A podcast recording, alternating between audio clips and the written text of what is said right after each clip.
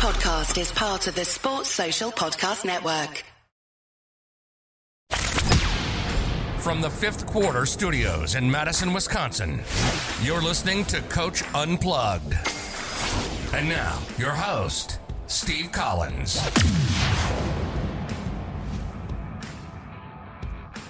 Hey, everybody, welcome to Coach Unplugged, episode 670, part two today with Patrick. Hope you enjoyed part one. Uh, this is, there's so many great goals. He's such a great coach, and we're so privileged to have had him on the podcast. But before we jump into that, I'd like to give a big shout out to our two sponsors. First of all, Dr. Dish.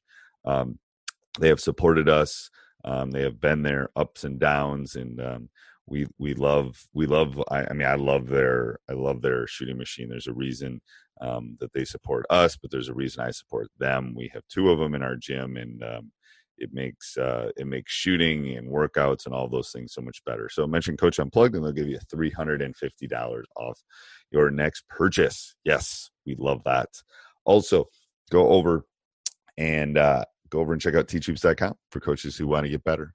Um, I, I, I've, it does definitely help keep the lights on and all these podcasts coming but it's a great resource. It's something that I would have wanted as a young coach. It's the tools. It's it's your tool belt, is what I say. Sometimes you need a screwdriver, flathead. Sometimes you need a, a Phillips. Sometimes you need a mallet. Sometimes you need a hammer. Um, that's your tool chest right there that you can pull from whenever you need something. So go over and check that out, and let's head off to the podcast. Um, that'd, be, that'd be good. That'd be good. Yeah, yeah absolutely. Yeah. yeah. I, what I found is um, we don't actually. I, I don't like them to go for too long because it's difficult for them to train when they're at home. Uh, they're in a bit of a you know catch up mode with all their friends and family, and then when they're back to me, I got to work them really hard for a week, and yeah. normally them for like two training sessions before games that following weekend. Right. Yeah, I can see that. Um, yeah, so there's a bit of that. Some clubs don't let their Americans go home at all. Um, they say you got to stay. You know, you're working Christmas camps or whatever the case might be, and right job for the year. So suck it up. Yeah, I can see that. Yeah. So and, and yeah, we're we're slightly different. There is there is that little bit of leeway, you know, to to be decided and worked out with the students. But a lot of the times they'll come to me and say, look, you know, I'd like to take four days here and go, and it's fine because we don't have training because the university's closed. Right. And then they're back and they're saying, you know, I'm going to take one day. So they might end up missing one training session that I have scheduled. Um, but again, this is just something that I found helpful to remember what I did against certain teams and then what I was keeping in the locker as we as we got to move right. on. So it's the, the stuff you're explaining is actually like pre pre practice planning. Like you're you're pra- yeah. you're you're mapping out the year and then you're mapping out what you're going to need in for specific things. So I'm guessing when you're doing your practice plan, at least you have this one by you, kind of. Yes. Yeah. yeah. And it guides me. So and the yeah. certain I'll tweak and change. So if we play a team, you know, our first game of the league and after we've played them, because we, we won't have been able to scout them coming up to that really unless we were lucky enough to see them in a preseason tournament. Right. so then after that game, we'll break it down and we'll decide, all right, actually, you know what? Next time when we play them, we're going to do this, this, and this because they're really not going to have have issues with it, or we're going to change our defense this this way because of what they're looking to rely on. So, okay. It, it's it's a working document. It's it's for me, you know, I'll put it out there and I'll have an idea based on who is coming back from the other teams that I can find out and then and then we tweak and change it as we kind of go. But normally by, by October, I have it pretty much locked in because by then I have seen all the other teams in the league, watched their game tape, even if we haven't played. Um, and then because I know you love session plans, so I do. Is a typical session plans? He calls them session plans. I love that. Yes. Yeah. So um, lesson plan. Yep. Yeah, exactly. So or practice plan, whatever you want to go with. Yep. So for me, this is one that we, you know, we did last year in September. Um, so the goals for the training were to, to continue embedding our key principles through gameplay. And this particular stage of the season, you know, we did a lot. Of, I do a lot of stuff with ball in hand. Um, there's probably one drill in there where there's no there's no defense, or they're not having to react and make a decision. So, and that's the very first drill that we do. I call it Liberty. It's it's one where you have two lines under the basket and you're literally catching, finishing high, and you just work in an almost uh, circular motion, joining one line after you shoot and going on to the next one. So, and we work and just shoot uh, at the basket, at the block, and at the elbow, uh, and then from the free throw line. It takes about four minutes. We work as a team to to a goal. We call it out. It's a good one to start our communication and get going. And you know, there's a few catchphrases that we put in there and just to remind the girls catch high, finish high, particularly when they're close to the basket. You know, don't bring the ball down. You know, give yourself that opportunity to get the shot off. Um, we will then do closeouts, but we'll do them where we're until we do our ramp, which is our, our uh, exercise warm up. Um, we don't. I don't allow contact, so I won't. I won't let them go one on one. I won't let them do any of that sort of stuff. Okay. Because eh, you know that was the research that I did a few years ago with the national team and, and the advice that I got from the experts we were dealing with, and uh, you know we've been lucky enough that we, you know, until this year we've had no injuries. Right. None to speak of. Part of it, I think, is this. Then we'll do a ramp, and that's just, uh, you know, it is. Um, uh, sorry, it is uh, moving stretching. I can't even think of words. Not static stretching, dynamic stretching. There we go. Dynamic stretching. There you go. Yeah, yeah, yeah. Stretching exercises. Yeah. So and it's a set one that we do, um, and the last minute is if there's anything specific the girls want to work on. So okay. Um, I, am of the opinion that you know it, it's just purely about activation. So it's just about to act, you know to activate those muscles for certain things. So like they'll jump, they'll skip, uh, they'll come down off two feet, and they'll you know change a direction. So that's all incorporated into that, and it, and it just takes a couple of minutes to do, but it just gets them ready to go. Uh, then we'll go back into our close-out play, but we'll end up playing three man or four man. Um, but now we'll focus on on one, you know one of the things that we do. We play a lot of, of ball screen offense, okay. and face a lot of ball screen offense. So big focus in my sessions are around how we deal with. You spend so you you run a ball screen offense? Do you do you work spend a lot of time defensively on how to deal with ball screens? And do you see yeah. a lot of ball screens in your league? Yeah, we do. Not not as much this year from the top team. Okay. They were mostly of guards, and and they just you know they ran a lot of motion stuff without. Okay. without to the ball screen, but a lot of the other teams which who had post players ran ball screen stuff. So, um, so we would focus on you know what I call jamming, so where we jam under. Uh, yeah. the, you know, if they're not great shooters, so we'll identify in our scout and go under. Do you, uh, do, do you have a glossary of? Do you have a glossary of like? So you're talking about jam. We talk about. He, I mean, everyone's got a little bit of different terminology. Do you? Do you have does does the the national organization have terminology or do you have terminology within your club that you use i have my own terminology it is pretty pretty similar to what would be used here by a lot of the coaches okay. so so for us you know it, it's there's jam um, there's switch uh, there's hedge we go soft hedge or hard hedge depending yep, okay. on how hard we want yep. to push them uh, we'll ice uh, which I think is is pretty much the same as as what you would understand icing to be, where we'll come off the screener and try and isolate the ball handler, uh, force them into into staying on the side. Yeah. Uh, and then the one that I brought in this year is is one that I've kind of seen some of the EuroLeague teams use, and it's called tagging. And that's where we run a. a we'll run a, a, weak side guard or post in to take the the rolling uh, screener. Okay we'll actually and then we'll run our, our guard who was guarding up high will sprint to cover the corner so it's anytime we're in a strong side corner situation we work three man off off you use a lot of that terminology it's it's yeah i mean i think that's the key is as long as you're using consistent terminology yeah, like we, yeah. when we switch we talk about talk touch take talk touch take you know yeah. um you know you're going to talk through it you're going to touch the guy and then you're going to take them you know those little things that as long as you, you got determined like you could ask an eighth grader that would coming to me they know what talk touch take is. Um, yeah. but it's terminology it's all that stuff. I think that glossary is super important but it sounds like you do that. Um, yeah i'm sorry go ahead. Keep going i love this. no, no, that's it. So um, you know that that's normally about 20 minutes. Okay. Water break um, and free throws. So there are certain times uh, on training sessions when I'll do specific free throw shooting and put pressure on players, but a lot of times we just want to get reps up and, and get them so that in a week they'll shoot, you know, somewhere between 70 and 80 free throws. Okay. Just as part of their session when they're in and doing it. And, and we as a team shot 77% last year. And Ooh, that's good.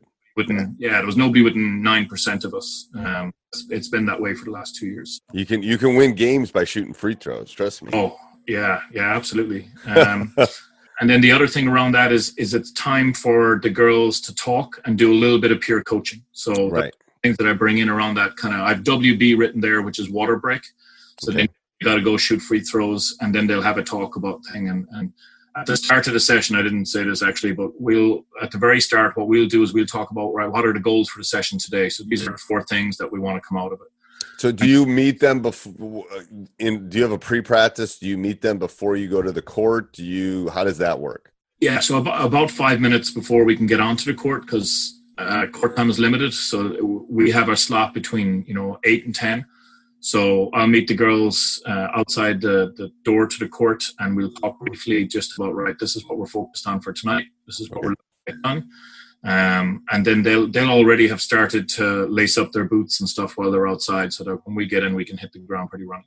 How do you feel? How do you feel about your transition between drills? Uh, it, it, works because I, what I try and do is I do it in segments. So okay, the biggest thing for me is is I, I used to get caught uh, trying to explain it there and then, and I could be 10 or 15 minutes going through it over and over again. And then I come back the next session and think, yeah, you know what? They're going to know it. We spent four minutes on just this alone. And, you know, they're making the same mistake. So now what I try and do is, is I synopsize down to like the three key words or whatever it might be for each of those or the actions that we're looking to do. And then from that, what we'll do then is, is we'll just break it down. So okay. we'll go into it. Here we are. We're only going to spend four minutes on it or reach this goal, and and this is it. And if you've got a question, we'll talk about it during our water break reflection time. Okay. So that two or three minutes in, in the segment. I try not to interrupt in between unless something has gone really badly wrong, or okay. you know, I haven't explained things something right, and, and we're just not picking up on it. So this particular section, then we you know we do we try and do an individual skill development part, but it's always one on one. So you know, for here we just talked about uh, post and uh, wing series. So we just worked on finishes, catching finishes, looking on focusing on our footwork, feeding the D. We three different types of finishes that you know I would try and emphasize depending on whether we catch on the block, below the block, or, or above the block. Um, and then we'll do a little bit on ball screen reads where we work in pairs. Um, so we'll have two coming up and we'll just work either top of the key, so like a horn situation, or we'll work uh, side ball screen.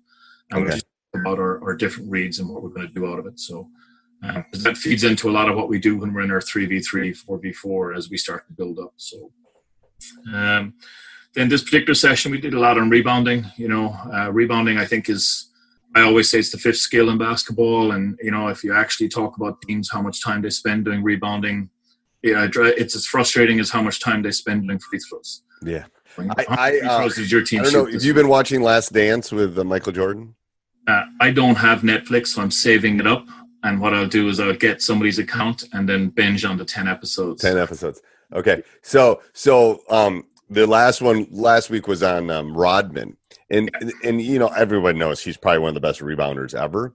But what, what I found intriguing, and he said this in the last dance, and it, it pertains to what you're talking about in rebounding. He would have friends go to the gym when he was in the NBA and just shoot and he for hours and he would just rebound their shot because he wanted standing on the float of the ball. Of the he wanted to know the flight of the ball, and and when and when you watch it, it will be crazy. He'll say, "Well, here's how Larry Bird's shot went," and he knew that it had a lot of spin, so the way it would go because he had seen so much of it, or this shot, da da da, and it was like he was like that. He knew that's how he was going to play and be on the court and be Dennis Rodman, but it was just intriguing that he picked that one skill and he became an artisan of that skill. Like I'm going to just learn how the ball is going to bounce when it hits the rim every time.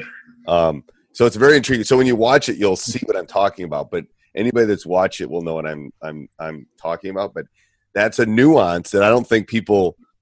I mean, he spent hours like Michael Jordan's probably spent hours on his floater. You know, he spent it on reading the ball on a missed shot. It's crazy. Anyway, go ahead. Yeah, people don't spend time on rebound at all. No, and, and like you know, percentage wise, it, it's all about that second possession game for teams and denying it to the other team and, and trying to cut down the possessions. Um, and then the other thing for me really is is trying to work the percentages of where shots are likely to go. Right. So, you know, a lot of the teams will shoot threes. You know, so like sometimes some of the teams up to a third of their shots will be threes. So it's understanding, all right, where if it's a corner three, where's the most likely place that it's going to go for the rebound. So we'll we'll talk about that a lot. Um, there's one drill in particular there which I didn't actually do up for you, but I will. Um, okay. But I explain it pretty easily. Uh, we'll have four players outside, two in the corner, two on the wings. Sometimes five, but normally four. Um, and then we'll work uh, four defensive players, one in each block and one in each elbow. And those four players uh, defensively will start to circle around. But as they're doing that, they're pointing at the player offensively they're closest to and calling it out so their team knows I have the ball or coach has the ball or you know uh, one of the players has the ball and then on my shout they'll shoot or I'll shoot and then the players have to go box out and then it's a defensive versus offensive to try and regain okay. possession of it. Um, it was actually one that I saw um, Lynn Milligan, the Rider Division One women's coach, do, and actually one of her girls came to a, came to us this past year. She was our point guard, um, but I had seen her. She'd come over and done a clinic uh, a couple of years ago, and this was one of the drills she demonstrated in her clinic, and I just thought it was really good because it it focuses on movement, having to adjust, communication, letting your team know uh, and then starting to understand that you know when players crash from the corner, when players players crash from the wing, or players crash from the top, you know there's different things that you have to do, and we start breaking down a little bit then about you know how do you t-bar them? You know eh, do you need to go all the way out to them? Do you meet them? You know what you're trying to do is force change of direction force them to stop and move that kind of thing. So okay. yeah it's, it's, it's a real good one. I, I, found that the girls embrace it quite a lot and and we had a lot of you know even offensively, the girls are learning how to read defenders trying to box them out, and it, it just gives them that opportunity. I, I, hope you're enjoying the podcast as much as I am. Um, but before we get any farther into this podcast, I want to make sure that we talk about our sponsor. Um, Today's episode is sponsored by Lumen, the first handheld device that can measure your metabolism in a single breath. Like I've said before, I've been working on my breath. It was hard the first couple times I did it to tell you what fuel source your body is using for energy, for fats, for carbs.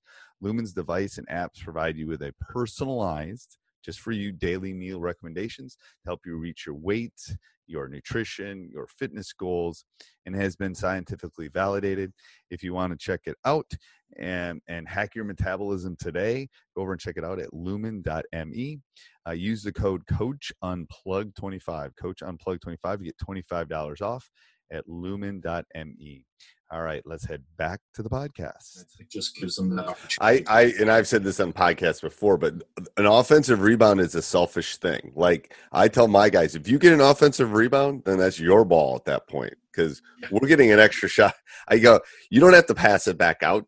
If you have a shot, I mean, that's yours. Like you just went earn that. Go, you can do it. I mean, so yeah, there's a nuance to that too. Um, there is yeah. When we're shooting well, I'd say, you know, your first option is go back up. Your second option is kick it out. And if you're open, you can let it go because you know what? We've just got one offensive rebound. We're in a good spot. We're yeah, we're at a we're at a plus, like the plus minus system. We're at a plus at this point because we're getting two shots. Um, mm-hmm. I had a friend who coached, uh, who was coaching like seven year old girls, and his philosophy was just throw the ball up as much as he can because you know the law of large numbers. It's the same with that. The more offensive rebounds you get, the more shots you're going to get at the basket. You're probably going to win more often. You know. Yeah. Yeah. Um, absolutely. So. yeah, we, we were our sweet spot was about 80, 82 possessions per game. But Ooh, that's good. We were a bit hectic, but we were averaging this past season. We averaged seventy nine points. The year before, we averaged eighty two. You play what quarters? Uh, four quarters, ten minutes each. Ten minutes each. Okay. Yeah. So yeah, we're you know it's pretty high scoring for for women's basketball, but yeah. the level our league is at at the moment. You know, we've got some good, good players playing in it, and, and, we can get the get the ball up and down the court pretty well. Uh, moving on after that, then we'll kind of do a lot of uh, small-sided games, so a lot of three v three, a lot of four v four v four, um, putting that pressure on. Started working their conditioning a little bit more and understanding and strong side action and where you're supposed to be on weak side action. Again, a lot of ball screen stuff in this particular session put some constraints in as and when we need to. Um, working on defending against cutters. Uh, you know, if there's a screen away, you know, what are the reads coming off it, where we need to be on help rotations, that side of stuff. And um, then this particular session, then I finished up with a transition drill, which I like, which I actually had for you um, as one of the ones that I want to share. It's 3v2 continuous. Um, so it's all about decision making for me. And, you know, there's, there's a couple of little rules that I'll put in there, but there are more guidelines than rules. And okay um, then it's about getting getting teams to go, and I'll, kind of go to that. Then we'll do our cool down, circle, stretch, and review. Let the players talk about what went well, what didn't go well. Um, so after this one, the players felt good after warm up. It's always something I check to make sure that they're ready to go. Um, then they identified the need to talk more on, on ball screen D and let each other know a little bit a little bit earlier when stuff was coming. And then we do a coaches review. So for me and my assistant coach, you know, so here just you know a couple of the girls were slow to start uh, nttb need to touch base So need to reach out to them after training and make sure they're okay. There's nothing else going on. And right. then the positive side box. I love that. And a couple of coaches that I've been talking to about practice, it's like you always want to be checking in with all your players, but you know how hectic it gets. So I love that aspect of put them on the practice plan.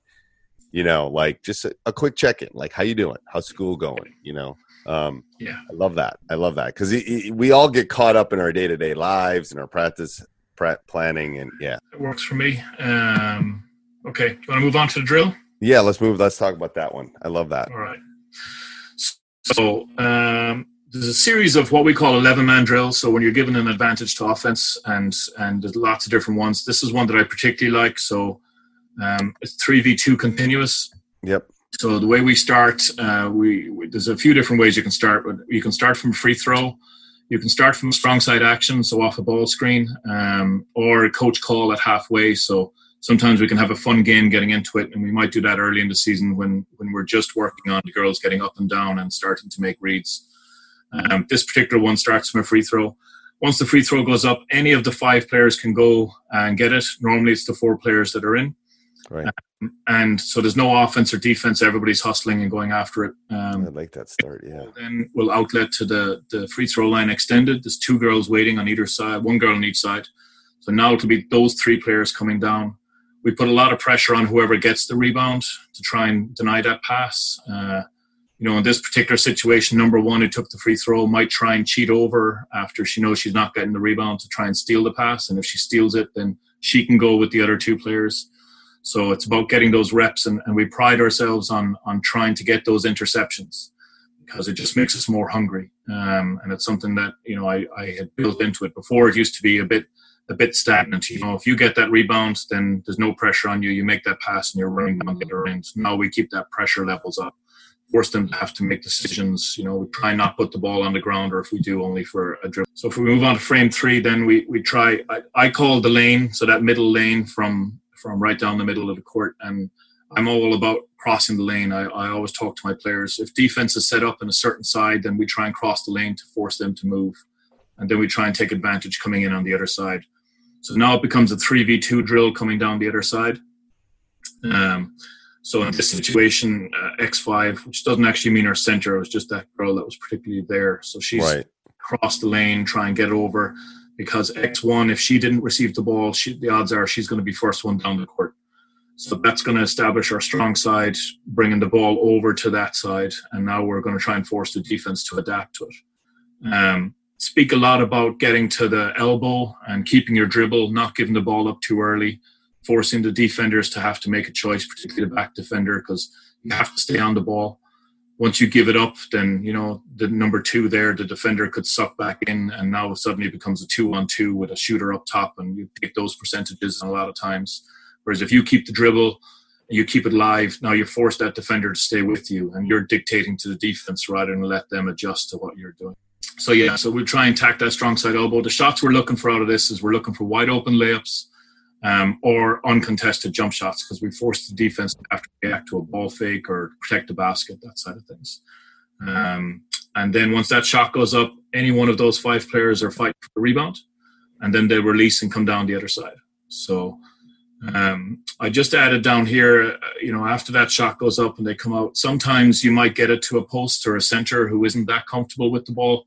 So then the opposite uh, your opposite offensive player will cut into the middle and they'll take it and, and move it if, if it's a guard. So we, will throw different adjustments. We might say, you know, you've only got two dribbles. You got to release the ball before the half court so that we're forcing the defense to adjust into it. Sometimes we put a third defender in the in the in the backcourt, and they're forcing us to, to kick over the halfway. So we still have an advantage situation once we get out of the court, but they're forcing us to have to think and be more careful with our reads.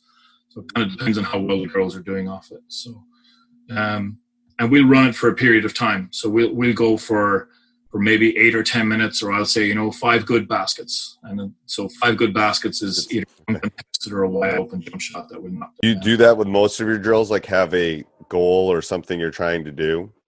Yeah, yeah, almost all of them. So. Um, sometimes you know sometimes it is time and early in the season it might be that way when we're just trying to get more into the rhythm of what the drill is looking to get us out of but then once we're into it uh, and pushing hard for for us to have targets. So I think girls respond more. It's their thing. It's it's one of the things that they they constantly come back with is that they enjoy having you know it brings that competitive element. It brings those you know one of the feedback we did our review sessions this past two weeks and one of the things was can we have a whiteboard continuously on the side of the court so we can keep track of numbers on different things? So oh i like that. Yeah. Uh, players can run over and keep track of it themselves you know or players right. are, are, yeah, are getting their water or whatever on the side before they step in so. How do you deal with water breaks during practice um, so I have set ones uh, after segments, but you can grab water anytime you're on the sideline. You know, if you're waiting to step in or you're waiting to move on. So. And do you have like a a bucket of water, or do you have individual water bottles? Everybody's got their own bottle, no sharing. Yeah. I know. I'm telling you, I did that about 20 years ago. It's the best thing I ever did, especially with COVID 19. Now I'm looking smart. You know, I hate, yeah, don't share that, that, I will actually get upset if they start sharing water bottles. I know. It's like, yeah big thing for me was making sure they got big enough water bottles because it drives me nuts when they go, "Hey, coach, can I go out and fill my water bottle?" And they're like, "All right, that's a liter water bottle." So either you've drunk a whole lot of water or you didn't come in with it filled up. So you didn't fill it. Yes, that's your responsibility. That's the yeah. That goes back to those ten things that don't require talent. Yes, you can do yeah. that. Hey, everybody. Hope you're enjoying the podcast. Please subscribe, like, jump up and down. Tell us how how great we are with uh, Basketball Coach Unplugged. Uh, wherever you listen to them, Apple, Spotify, Stitcher, Podcast, Castify. There's all sorts of them. Anchor. Um, anyway, uh, we would love those. We read every one of those. Um, also, go over and check out teachhoops.com for coaches who want to get better. I'm challenging you right now. I, I would first of all challenge you. There's not another membership site like ours where, you know, you you, you can ask my members. You call, you email. I will. I respond like that because this is my this is my thing. I, lo- I love doing this. Um, also, go over and check out our other podcasts, uh, High School Hoops with Jake and I, once a week, and Teacher Side Gig. So, especially for those teachers out there that are looking, can hear other teachers that are doing similar things and uh, keeping the keeping the lights on in their in their houses. So, let's head back to the podcast. um, all right. Anything else with the practice planning?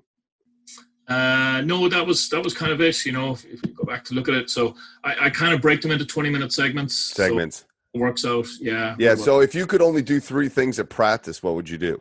Like three things, like out of all the stuff you do all year, you can only do three things. Right. For me, it's it's ball screen.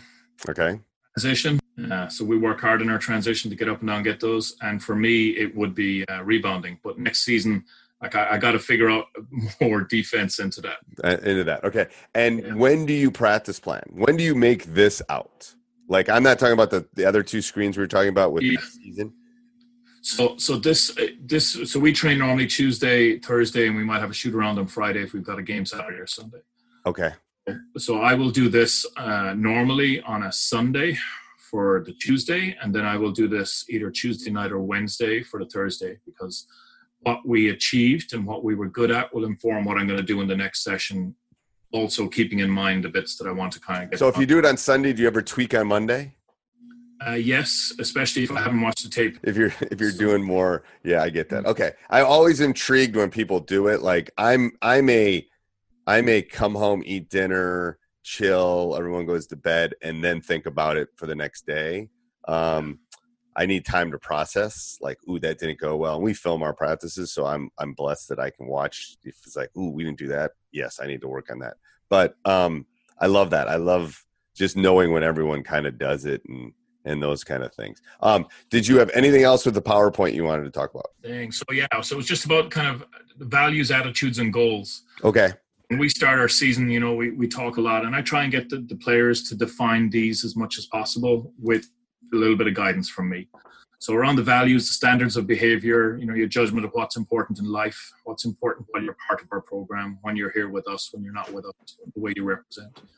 And the attitudes, the way that you think and feel about something. So like I'll, I'll put these up on on white uh, whiteboard sheets and and we'll just uh, flip chart and we'll just have the girls fill in in small groups at the start of the season what they want to get out of it.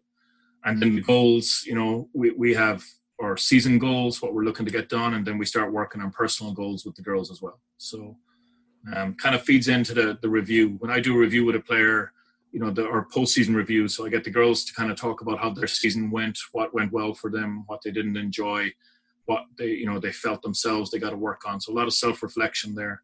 Um, I'll give my opinion on those things. Um, I also ask them for feedback about how they found the training sessions, how they found the games, how they found me as a coach in, in dealing with them. Um, and then we'll talk about, you know, these are the, the seven or eight things that we're going to incorporate into your workouts, your strength and conditioning, whatever it might be for your off season. And then we talk about next season. So, you know, like next season, this is the role that I can see you stepping into if you can do this work during the summer and get to where we think you can. Right. So you're basically, I mean, yeah, I, I do that. I mean, I think that's awesome for for breaking it down because you're you're self reflecting with them, um, and then I, I, I that's probably when I learned the most about the season, which is sad too because I, yeah. I I do a mid season one that I have found successful. Um, around Christmas. Oh, yeah, around Christmas.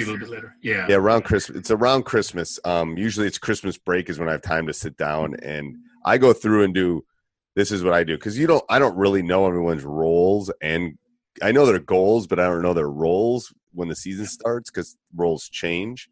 Um, so I wait till about the halfway mark of our season, which is about December, January. But uh, over Christmas is when I start working on it. And what I do is I take every player, I have them give me input, and then I go through and I say, I think this is this is what I see your role being, and then I print it out and hand it out to everybody and then we have individual meetings. So I want everyone to know everyone's roles.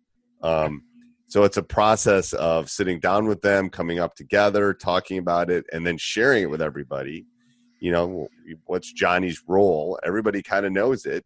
So then that goes back to the self coaching I was talking about before.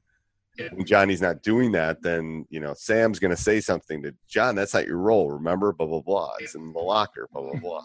Um, so it's an interesting concept. that I've always tweaked it because I always thought those exit things and the things at the end of the season were so good that I yeah. wanted input before before that um, yeah.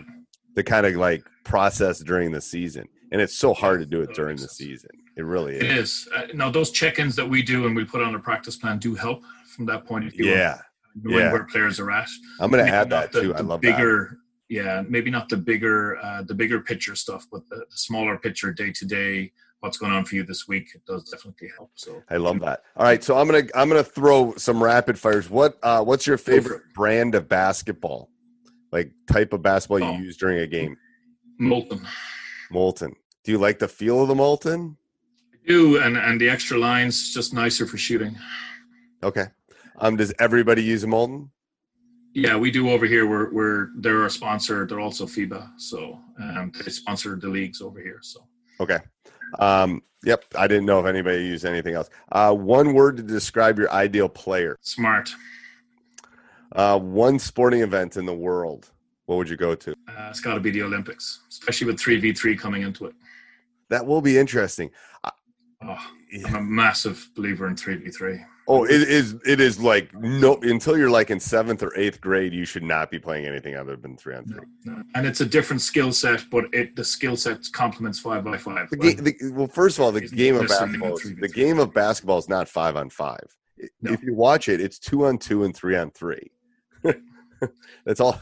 You know, except for at times Division One level, because I look at it and they're saying they're very role orientated, unless you know a lot of yeah. athletic guys and then you're kind of going uh, you know you're missing something because you're not getting these opportunities yeah you're missing all the it's going to be interesting with the olympics i feel um you know these olympians can't even do their trainings like it's yeah. Um, well, it's pushed out to next year. We've, it is. We've been getting some good news here actually just last night. So we've been given a, a phased uh, plan so long as certain tick marks are hit. So we, we think we could be back, uh, whatever normal will be, but coming late August, mid August, late August. And so, will you let people come in and out?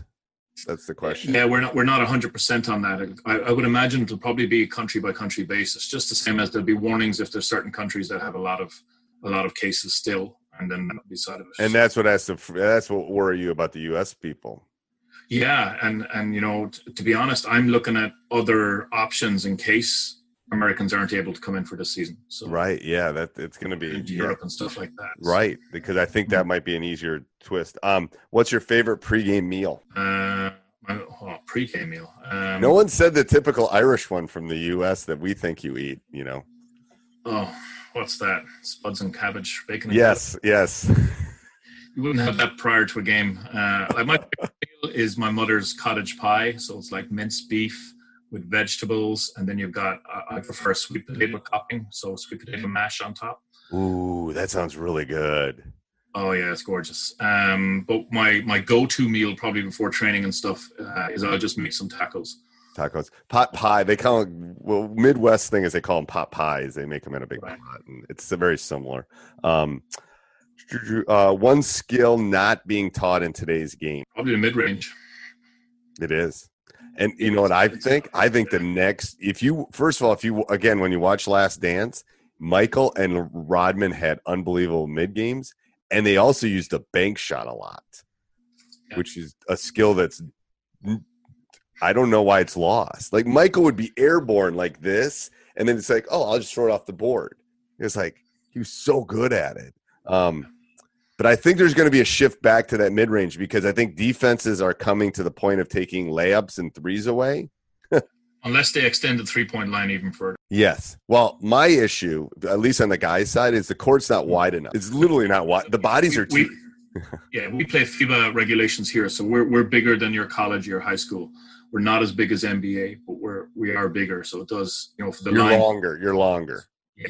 Yeah, but you're not wider.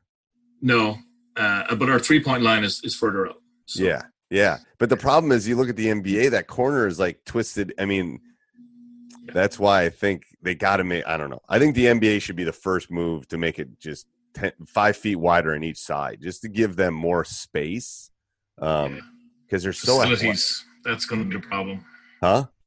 Facilities like over here we're, we're so tight oh no I, I i i'm i'm not saying i i would say it would be like a hundred year move like you know every time someone builds something new they have to widen the court um yeah.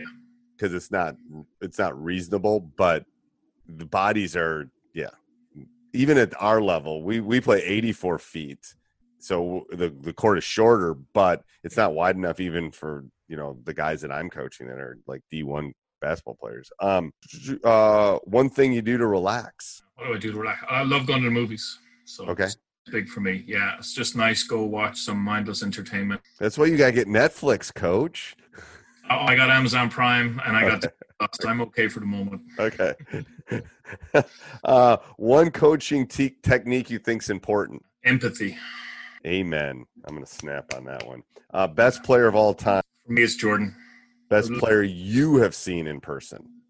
Oh, I, I, saw Jordan. I saw my aunt lives in Chicago. I saw him play uh, just before he retired, um, and I met him when he was over here coaching or playing. He's tall, isn't he? It's surprisingly tall. Oh, that's yeah. You know, for for somebody who's a guard, you know, that six six is comfortable six six. So yeah, it's um.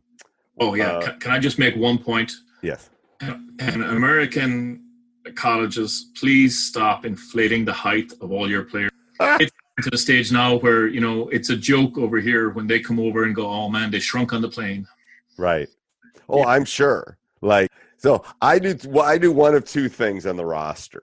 So I'll, mm-hmm. I'll give you a tidbit for the young coaches. So when I do my roster and I send it out, I do one of two things. I either make us taller by about two inches, or I shrink us. So if a kid's six foot, he's either going to be six two or he's going to be five ten.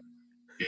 So they're gonna the coach is gonna if, you haven't scouted me, you really won't know, and you'll go, man, they're tiny, and then all of a sudden they'll walk in the court and it's like, or the other way, we're really short, and then they think we're taller than we are. But yeah, you're right. Shoes or no shoes. And I ask, yeah, I ring and I ask, you know, so we've had a, we've had scholars now for the last you know six seven years. So I'll ring and say, right, do you know this person they played in your conference, or um, now they might be back there and they might be assistant coaching over there, and I'll say, right, is that a legit six six? Right. You know, the inflated six six. You know, right? Are they are they six four? Big, yeah. Big difference over here, particularly in the men's game. Oh, in the men's game, I'm guessing you want bigger guys to come over. Almost all teams do, yeah, because we have a lot of good guards, and and there are a few teams then that will have size, uh, whether it be European or they just got big some big Irish kids. Um, but yeah, almost all teams are, are looking for size. You know, our tallest guy last year was six four, so I was actual six four. So, and what do you think the strongest aspect for the guy on the guy's side and the girl's side? Um, what's the strongest skill set they have? Uh, they need to be. You know, I would not always, but I would probably take a really good D three player over a mid-major D1 almost 90% of the time because the D3 kid will have done a bit of everything. And so long as he's a scorer, which is you know what we bring them in here to do, um, it, it you know we've we've worked I've worked out that it, you know I, have got a pretty good idea where it'll translate, particularly in the girls game. Like if a girl is averaging 15, 16, 17 points in the MAC or the Patriot League or the Ivy League, then that equates to about 25 over here. So, uh, you know, that's what I'm looking at. If she's averaging 10 or 11, then, you know, depending on her type of game, she could end up getting 20. So it's, it's trying to find those in between. Um, but like the, some of the D3 kids that have come over here have just been ridiculous 40, 50 point games because they just get buckets. Because they can, they can do everything. Yeah. Yeah. And uh, like, because all the really good D1 kids will go play pro. Right. Right. So really do you look? So my son's going to my son's going to Middlebury. Do you look at the little Ivies? Yeah, we do. Uh, we've had kids from Middlebury here. Uh, uh, at least one girl has been over here from Middlebury. So Yeah, yeah, it's a great school. That's where my apply. that's where my son's going. He he can he can he can shoot the legit three. Like, um, you you need to tell him to get in touch with Sport Changes Life. Get him. yeah, but he's only gonna be he's gonna be a fre- I mean, first of all, we're not even sure if he's gonna gap year this year. Is he gonna take a year off? Um, but then uh, yeah, I'll I'll definitely keep him in mind when he's when he's getting ready to graduate because he can Oh, sh- he can legit shoot like legit shoot.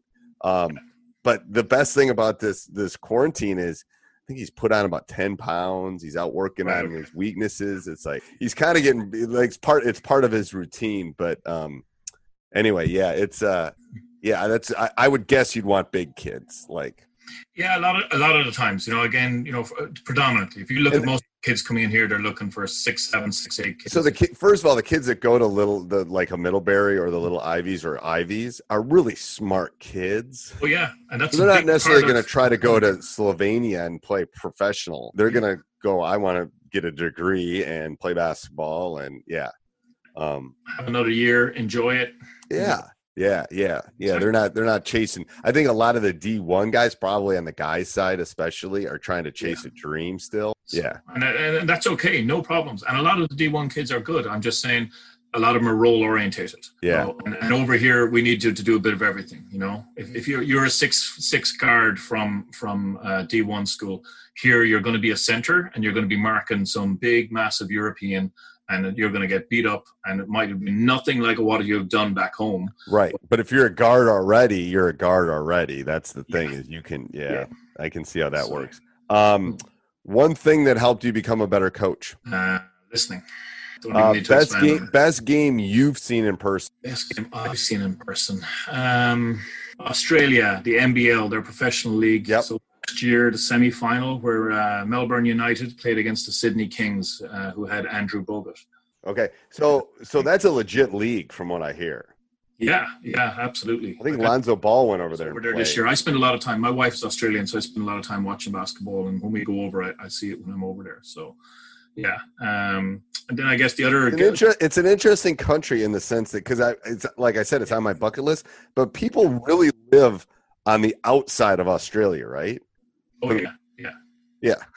It's like all over. You know, for, for such a big, big country, you know, you've you've got your pockets, but then they're split split all around. Right. Yeah. It's it's that's what intrigues me. Yeah. It's I almost went to grad school there. Um, Queensland. I I thought about it. It was close. Um, Beautiful country, beautiful area, beautiful territory. Like, yeah, it's just Oh. I know. I in some I ended up going to Dartmouth, which is in New Hampshire, which is also very gorgeous. If you've ever been to the east coast of the U.S., gorgeous. But The kid has applied for the program this year. what Dartmouth kid has applied for the program this for year. girls or guys? guys. Really? Yeah. Yeah. Well, I, I I've my I have a player there that's a junior. He was second team all Ivy. He's legit, like legit. Um, great kid. Um, yeah, we'll have to keep that in mind. I mean, he would if he played for you guys, you'd win it. I'm telling you, he's that good. Like he's legit, and he's six six. After we finish recording, you can tell me. You can send me his name. I will send you his name. Um, very smart kid. Uh? Yeah, I'm not gonna. I'm not gonna share it with anybody else. So the, don't call me any, anybody else in, in in Ireland. Um, one word to describe your coaching style. I would say encouraging. Okay, best basketball coach of all time. I was lucky enough to see a clinic with Coach K and, and meet Doc Rivers that time when they were off and they were touring around actually Asia. I was in Dubai at the time and they spent a couple of days there. Um, and he just struck me his knowledge. Like I, I know he, he can be a polarizing coach for some people. I understand that. Um, but but you know what? Here's here's something one of one of my friends told me. He's polarizing because he wins. Yeah. I, I, just love the fact that he, you know, he gave a really educated answer on every question that came up in that. Class. He's extreme. I mean, you don't go. First of all, Duke is like an Ivy League school. You're he's not. You're not staying at Duke if you're not smart. He's yeah. Coach K is. The, the, here's what I tell all the young coaches too. Coach K and John Wooden, two of the best coaches probably of all time. Both of them almost lost their jobs. Like Coach K had like two or three losing seasons to start it until he got that group in. Um, they were ready to get rid of him at Duke. And now look at him. He's like the winningest coach of like of all time on the guy's side. Um, yeah. One book you'd recommend that I think you mentioned it before. Yeah, so uh, that, that one, um, so coaching the individual in team sports by Philip Kerr. So uh, it's a it's a quick read. It'll take you about an hour, an hour and fifteen minutes to go through it. But he's just got a lot of nuggets. You know, it's one of these ones where I think a lot. I got to get him on. I got to get him on. We'll talk about that afterwards. Oh, yeah. Okay. Yeah. It'd be, I, I didn't, I'd, that'd be an interesting. Because he coaches a different sport, so it's just, it's nice to have that take. I love that. I love having guys. I mean, for, for the, and when we were talking about mentors earlier, the mentor does. I mean, I have mentors that are not coaches of basketball. Like yeah. it's okay to have mentors that do other things. Um, because you know how much how much of our job is X's and O's. Um, I would say less than thirty percent. Yeah, I would agree with you. Thirty percent is what I have it at. Yep. So, and and and if you'd asked me that twenty years ago, I would have said seventy percent. Yeah. yeah. yeah, exactly the same. Yeah. I'm a, I'm a I'm married to a psychologist. Literally, I like you know, if I yeah, if you can convince it's a special thing from someone that's co- I've coached a really long time. I had some really special teams. Guys play. I mean, I, I, I, more than a handful of professional athletes, a couple NBA guys. When you get that special, like um, that special relationship where everything's kind of clicking and everything's kind of going, it's like it's like lightning. I refer to it as lightning in a bottle, and that that comes because you've built relationships and they will literally run through a wall for you. And then you can just sit back. Like literally that it's the self coaching it's the i'm going to take care of the locker room. Why aren't we winning? Why aren't we executing? Why are you late? All those things don't fall on. I'm just i'm just along for the ride at that point. And it's it's a wonderful thing when you can do that. Um, but the young coaches want to run coach k's offense and but defensively, I would run Coach Bennett's defense from Virginia. Oh yeah, yeah. Oh yeah, he's legit. Tony's a great guy too. Tony's a great guy. Um, one thing, last question. One thing you would tell a young coach or your young self. Probably the biggest thing is to talk to as many coaches. Doesn't have to be basketball, like you said, as possible. So just talk about the game, talk about people, talk about leadership, talk about culture, and all these conversations will will you know some of it will stick, and then little light bulbs. I'm a big believer in light bulbs. Suddenly you're listening to somebody else talking about something and. Yeah, I refer to them as golden nuggets. Like yeah. you find a golden nugget every once in a while, and you never know when it's gonna like God, I was talking to a coach a couple weeks ago. I'll give you one that I, I learned, and he makes the winners of his contest run rather than the losers. And I go, well, how do you sell that? He goes, well, early in the year we don't do that, but later in the year, it's like, do you want to get better? Because if you want to get better, you're gonna you're gonna want to run. You're gonna want to be in better shape. Yeah. And it was like, ooh, I like that. I'm gonna try that. Absolutely. You know, it's like those yeah. little pieces of like, oh, that makes sense. That how you talk about it. That's, um, yeah, is that great? Uh, so thank you, Coach. I appreciate you taking a, a late Saturday afternoon off. Um, how's the for, weather right? How's the weather? In, how's the weather in Ireland in in May? Well, we, we had rain. What over the last three days? We've pro- we've probably only had rain over the last three weeks or, or, two days ago. So we've just had two days, a little bit of rain, a little bit more forecast this week. But we've had a lot of sun, but it's been cool. Uh, so 18, 19 for us over here. So okay. that's this. So I think that equates to maybe 60, 70. 60s. Yeah. Yeah. That's about, Yeah. You're, you're very similar to us. Like we're in the 60s. I think it's going to be 65 today and sunny. So, Okay. um, well, go enjoy the weather. I appreciate you coming on. Thank you, coach. Thanks so Hey, everybody. I hope you're enjoying the podcast. Make sure you subscribe, like. Um, we love those. Um, and send me an email, steve at teachhoops.com. Tell me what you want to hear in the future. Also, go over and check out teachhoops.com for coaches who want to get better. Have a great day. Sports Social Podcast Network.